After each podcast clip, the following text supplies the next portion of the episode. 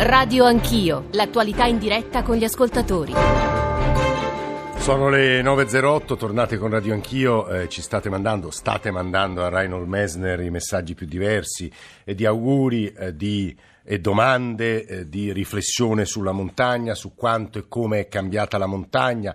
Tanti auguri al grande saggio Alto Adesino, insomma i messaggi più diversi perché un, due giorni fa, se non sbaglio, Reinhold Messner ha compiuto 75 anni, da parte nostra tanti auguri, gli rubiamo pochi minuti perché so che le sue giornate in questi, in questi giorni sono molto dense e buongiorno e benvenuto Messner. Buongiorno, buongiorno, grazie per gli auguri. Eh Adesso le, discutiamo. Sì, le rubo un paio di domande, però la prima gliela faccio fare, tra poco tra l'altro coinvolgeremo anche uno degli scrittori che eh, a nostro avviso ha scritto le pagine più belle sulla montagna, cioè Paolo Cognetti, poi sarà con noi un glaciologo come Cristian Casarotto che lavora al Museo delle Scienze di Trento perché obiettivamente Mesner è stato tra i primi a lanciare l'allarme sulle nostre montagne, su quello che il cambiamento climatico sta comportando, solo per ricordare brevissimi cenni eh, su eh, che cosa abbia fatto, eh, ha fatto. Reinhold Mesner è stato eh, non soltanto uno eh, scalatore straordinario delle sue montagne, le Dolomiti, ma poi è stato soprattutto e tutti sempre citano questo dato, eh, l'alpinista himalayano per eccellenza, perché è stato il primo uomo a salire tutti e 14 gli 8000 metri, poi ha creato, come sapete, una catena di musei dedicati al mondo eh, della montagna, adesso sta lavorando molto a film, a documentari sulla montagna stessa. Marco da Torino voleva, credo, porle una domanda. Marco, buongiorno.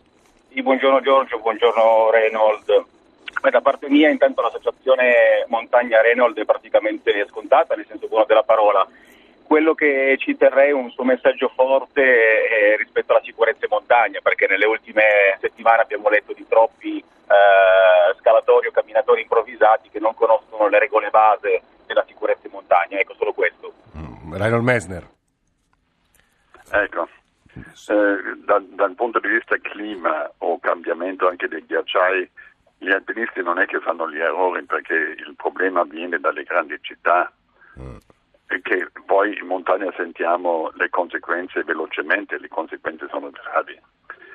In realtà sono meno gli alpinisti di una volta che vanno veramente a fare alpinismo su vie difficili e anche su vie dove c'è una grande esposizione. La maggior parte di chi oggi arrampica va in palestra, è diventato uno sport anche molto bello, però non ha niente da fare con l'alpinismo, scalare una parete di 20 metri con eh, gli appigli, gli appoggi di plastica e la parete eh. è artificiale.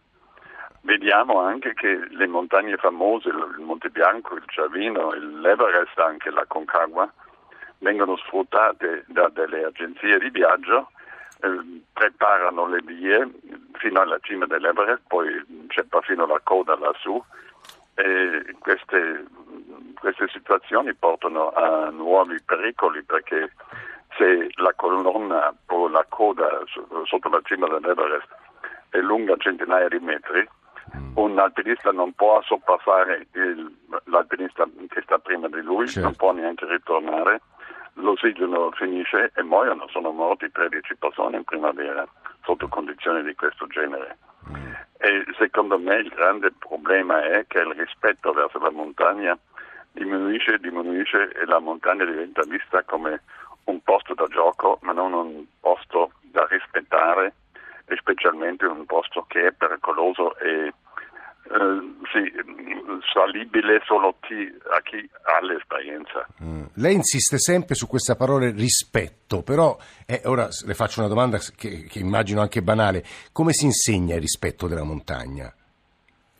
Sarebbe molto facile se noi lasciamo alla montagna la grandezza, significa non facciamo strade, non facciamo piste, non facciamo vie ferrate, lasciamo la montagna com'è. Allora c'è la grandezza, c'è il pericolo, la montagna è pericolosa perché già la gravità basta per tirarci giù o per fare scendere un sasso, una valanga. Eh, lasciamo alla montagna anche l'esposizione, sei molto lontano da ogni possibilità di essere salvato in, in caso di emergenza. È chiaro se c'è l'elicottero vicino che la gente va a fare certo. la notte il giardino o la notte l'aiga, anche rischiando di non farcela e a metà strada se non sanno più che cosa fare chiamano col telefonino eh, l'elicottero. Tutto questo una volta non c'era, la montagna era molto più grande nei nostri cuori quando siamo partiti e c'era la paura che ci ha detto non oltre c'è qua lo steccato del, del limite, mm. non possiamo andare oltre altrimenti lasciamo la vita. Mm. Ma quando dice era molto più grande nei nostri cuori, Messner, che intende nei nostri cuori? Nel sentimento nostro. Ah.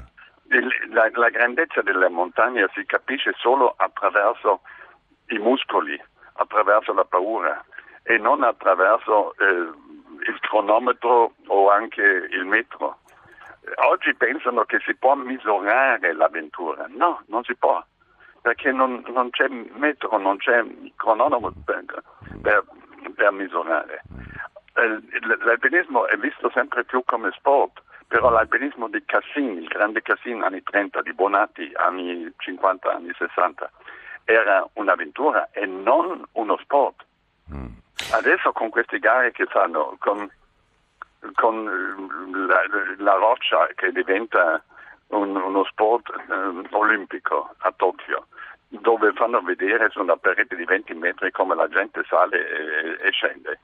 È, è, gioco, è asilo, non è, non è alpinismo. Mm. Noi dobbiamo specialmente dire alla gente che cosa è alpinismo e chi fa l'alpinismo deve sapere che c'è sempre il rischio di morire e per questo deve crescere la montagna o ritornare alla montagna ad avere le dimensioni originali, le dimensioni vere e non quelle finte. Mm. Rano Smedero, ultime due domande, eh, degli, una mia e una degli ascoltatori, la prima gliel'hanno fatta in questi giorni, capisco che sia una domanda un po' folle, ma insomma le è stato chiesto che cos'è il tempo, visto che lei festeggia i 75 anni e lei ha detto è una convenzione. Convenzione, abbiamo deciso noi di, di misurare il tempo in secondi, in minuti, in ore, in settimane, in mesi, eccetera, eccetera. Abbiamo avuto il diritto di farlo. Se però io vado a attraversare l'Antartide, l'ho fatto non so quanti anni fa, 30 anni fa, eh, a piedi, sì. sono stato immerso nell'infinito per tre mesi. Dopo una settimana non mi interessava più se è il primo di gennaio o l'ultimo di gennaio. Dopo un mese io avevo la sensazione che da, dall'inizio della mia vita io cammino sul ghiaccio il, il sole gira sopra la mia testa, era sempre giorno, e non arriverò mai, sarò sempre su una stella, non sulla Terra ma su un'altra stella, a sopravvivere, a vedere come vado avanti. E lentamente il tempo se ne andava, il, il, il, lo spazio diventava infinito, era infinito. E co- sono immerso in un mondo come forse sarà il mio mondo dopo la morte eh, il tempo infinito, il tempo zero è la stessa cosa. Non c'era più tempo per me, non c'era più il mese X, non c'era più l'anno Y, c'era soltanto eh, la mia esistenza immersa in uno spazio e in un tempo del tutto infinito e zero e infinito è la stessa cosa. Mm. Quando finisce il mio tempo diventa infinito. Reinhold Messner, eh, davvero l'ultima eh, domanda, questa la pongono eh, diversi ascoltatori, a che cosa sta lavorando adesso perché ci chiedono dei suoi film, dei suoi documentari?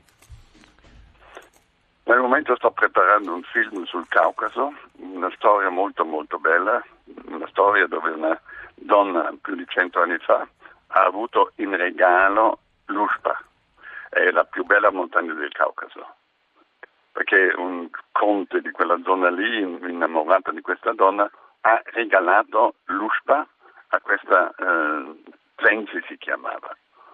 È una nipote col, col, sì, col, con la carta dell'eredità, è venuta poco fa in, a Tiflis, in Georgia, a parlare col presidente, a chiedere la sua eredità ha detto ma io adesso voglio avere questo USPA che la mia nonna mi ha messo nel mio, eh. nella mia parte dell'eredità. C'è una lunga discussione e hanno trovato che sia il contratto, la, sì, il regalo alla nonna è giusto, eh, la carta di eredità era tutto a posto e alla fine il presidente ha detto sì sì è vero, l'USPA è suo. E la donna dice allora che cosa ne posso fare? e il Presidente dice può portarlo via. È lì, no? La porta via nel, nella borsa forse. E così capiamo tutti che la montagna è di tutti e di nessuno. Non è possibile possedere una montagna. È una possibilità di avvicinarsi, di fare delle esperienze, però poi rimane là e rimane per tutte le generazioni per fare esperienza. Mm, Rainer Messner stanno arrivando dei messaggi bellissimi, non soltanto di riflessione rispetto alle parole sul tempo, sulla montagna che lei ci ha, ci ha consegnato questa mattina, ma anche di tanti auguri. Insomma, Rainer Messner festeggia i 75 anni. Grazie per essere stato con noi stamane a Radio Anch'io, grazie, Messner. Grazie a voi. Eh, grazie, ciao. È uno dei più grandi alpinisti viventi. E Paolo Cognetti, è sempre affascinante ascoltare Messner. Buongiorno, benvenuto. Sì, sì, assolutamente, buongiorno. Paolo Cognetti, lo dicevo nel presentarlo, nell'anticipare il suo intervento poco fa, eh, ha scritto alcune delle pagine più belle sulla vita di montagna. Lui eh, ha in realtà esordito in letteratura tanti anni fa, oramai nel 2003, e a, trascorre, a un certo punto ha scelto di trascorrere diversi mesi l'anno in montagna, quasi una vita, non dico da eremita, perché poi ci ha raccontato anche come si sviluppa una comunità in montagna, come la vita di montagna sia sia, possa essere anche bellissima. No? Lei, lei, quanti mesi trascorre poi nella baita all'anno? Ma circa sei mesi da un po' come, un po come la transumanza dei pastori, dal disgelo fino, fino, all'autunno. Poi ricorderete che nel 2016 ha pubblicato quel romanzo, Le otto montagne, che insomma eh, no, non soltanto ha vinto il premio Strega, ma, ma moltissimo ha fatto, ha fatto mh, parlare eh, dei, dei contenuti dello stesso, ma anche ha tornato a portare l'attenzione sulla, sulla montagna. Io credo che se vuole anzitutto eh, fare una riflessione rispetto alle parole di Rainer Messner, ma poi vorrei farle un paio di domande sul, sul festival che organizza anche sul grande tema dello spopolamento e del rispetto. Cognetti. Sì, devo dire che c'è una grande distanza tra chi parla di montagna, la osserva o la immagina o la desidera da lontano. Tipicamente i cittadini, tipicamente l'alpinismo nasce da una visione romantica eh, e viene dalle città. Sì. Chi invece la montagna la abita e che quindi come tutti vede il proprio territorio soprattutto come fonte di lavoro, come economia, come eh, bisogno di, eh, di, guadagnarsi da vivere. E questo crea un grande conflitto perché per esempio quando si parla di ambiente, di protezione della montagna, si chiede ai montanari di, di lasciare il loro territorio intatto, di lasciarlo scomodo, di lasciarlo non servito, di non costruire una strada, di non costruire edifici. Nessuno chiede queste cose a chi abita in città ai cittadini non si chiede di vivere in una città scomoda o di rinunciare a una strada perché il mondo è più bello senza quella strada lì. E quindi non è facile eh, essere in montagna e allo stesso tempo eh, portare avanti queste idee e, e, anche un po' pagarle sulla propria pelle perché poi eh, vivere in una montagna integra significa appunto vivere in una montagna scomoda e rinunciare a tante cose. E quello, che, quello che provo a fare io, che sono un po' un ponte, perché sono un cittadino che è andato a vivere in montagna, è mettere in comunicazione questi due mondi, eh, perché poi spesso invece i conflitti sono frontali e, e questo non serve a un granché. Ecco. Cognetti, il richiamo della foresta, un festival per la montagna, ambisce a far cosa?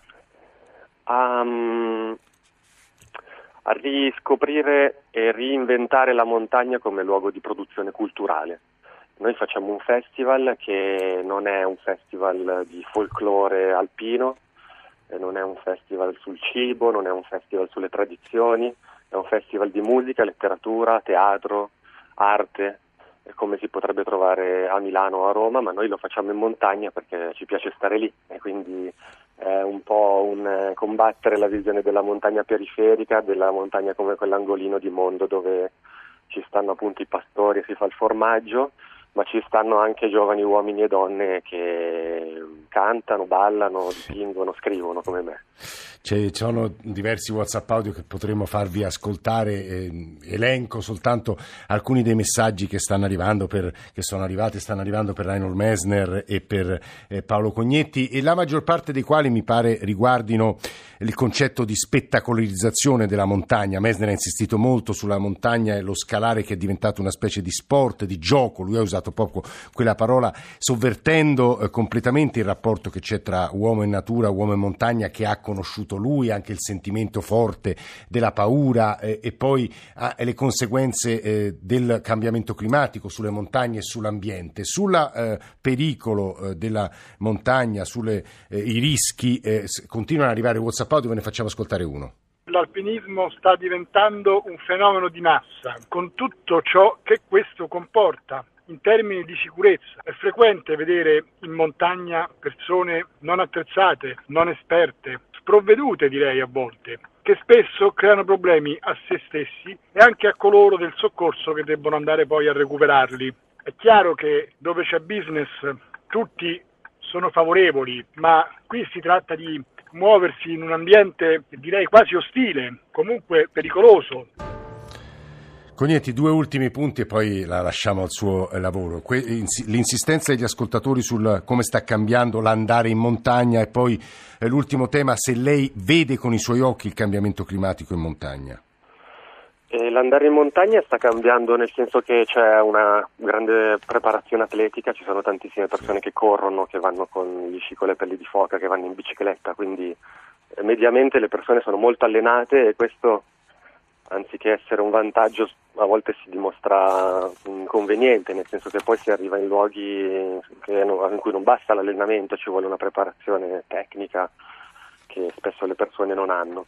Poi forse è vero che l'alpinismo sta diventando di moda, ma io credo sia di moda solo sulle montagne famose, cioè tu trovi la fila Giusto. per andare sul Cervino, ma poi nella valle di fianco non c'è nessuno. E se fai un trekking, eh, per esempio sulle Alpi, in questi sentieri bellissimi che abbiamo, oggi trovi eh, grande maggioranza stranieri, gli italiani non, non, vanno a camminare in montagna, su montagne poco famose, ecco, magari collezionano le cime, però io non credo che sia di moda eh, andare, a, andare a faticare in montagna. Sì. E sul cambiamento climatico, Cognetti, per chiudere? Vedo dei fenomeni estremi, ecco, spesso me lo chiedono, non, non è un, qualcosa che sia visibile nella vita di tutti i giorni, mm. non posso dire ah il, il torrente accanto a casa mia si è asciugato oppure vedo crescere dei fiori che prima non c'erano, non è proprio così. Ci sono dei fenomeni come i venti che l'anno scorso hanno, hanno distrutto tanti sì. boschi, perfino nel nord-ovest, perfino nelle mie zone, oppure un autunno particolarmente asciutto, due anni fa che per, per la prima volta improvvisamente mi aveva prosciugato la, la sorgente da cui prendo l'acqua, quindi ecco, aprire il rubinetto di casa e non vedere più scendere l'acqua eh, fa una certa impressione. Mm. Lei dove sta? Lei chiede un ascoltatore, ma dove vive Cognetti? Dov'è la sua in, montagna? Io sono in Val d'Aias, che è una valle valdostana del Monte Rosa, una delle valli che scendono dal Monte Rosa. Paolo Cognetti, scrittore, grazie per questa sua testimonianza, questa sua voce, queste sue risposte, così come ringraziamo. Continuano ad arrivare tanti auguri e complimenti anche per l'intervento che ha fatto stamane a Radio Anch'io a Reinhold Messner, che come dicevo compie 75 anni. Eh, lasciatemi prima di firmare eh, la puntata di stamattina di Radio Anch'io eh, di dire eh, due cose. Il 21 settembre è la 26 26esima giornata mondiale eh, dell'Alzheimer e la eh, RAI partecipa della campagna di sensibilizzazione del paese ritrovato che è, che è promosso da una onlus che si chiama eh, Meridiana e che si occupa dal 1976 di offrire servizi agli anziani, persone malate e aiuto alle loro famiglie. Negli ultimi anni ha realizzato due nuove esperienze. Il paese ritrovato che è un villaggio, un villaggio vero e proprio che ospita 64 persone affette da Alzheimer e forse avrete letto in questi eh, giorni sui quotidiani quanto è difficile poi provare a trovare delle, dei, delle strade di cura per l'Alzheimer e quanto sia diffusa questa malattia. È un progetto innovativo che rivoluziona la cura e l'assistenza delle persone affette dalla malattia. È il progetto Slancio, che è un luogo dedicato e specializzato alla lungodegenza di persone malate di SLA in stato vegetativo. Eh, altro messaggio, comunicazione che volevo darvi è domani Radio Anch'io sarà in diretta da Pordenone Legge, il festival dedicato alla letteratura di Pordenone con Nicole Ramadori ai microfoni e come sempre quando seguiamo eventi che avvengono nel nostro paese, insomma siamo in trasferta, ci muoveremo tra l'attualità più stretta e eh, le voci eh, che nel festival vengono radunate in modo da raccontarvi anche che cosa accade lì e spesso ci sono delle voci di grande interesse nei tanti festival in giro per il nostro paese, quindi cominciate se volete a scrivere su questo tema. Eh, siamo in chiusura, mm, adesso la linea va ai colleghi di eh, Cento Città, eh, non prima di aver ricordato chi ha reso possibile la messa in onda di questa trasmissione, Alessandro Rosi e Stefano Siani in console, Mauro Convertito eh, in regia e poi la redazione di Radio Anch'io, Nicola Amadori che riascolterete domattina in diretta da Pordenone, Alessandro Forlani, Alberto Agnello, Ada Marra, Maria Grazia Santo, Elena eh, Zabeo. Grazie davvero a tutti per averci eh, ascoltato, conoscete i modi, gli strumenti per riascoltare frammenti o l'intera trasmissione o l'intera Radio Anch'io di oggi andando sul nostro sito, andando sul nostro profilo, andando sul sistema social che abbiamo costruito e anche la nostra app è molto utile in questo eh, senso. Eh, grazie ancora, grazie ancora per averci ascoltato, buona giornata a tutti, domani in diretta dal Festival Pordenone Legge.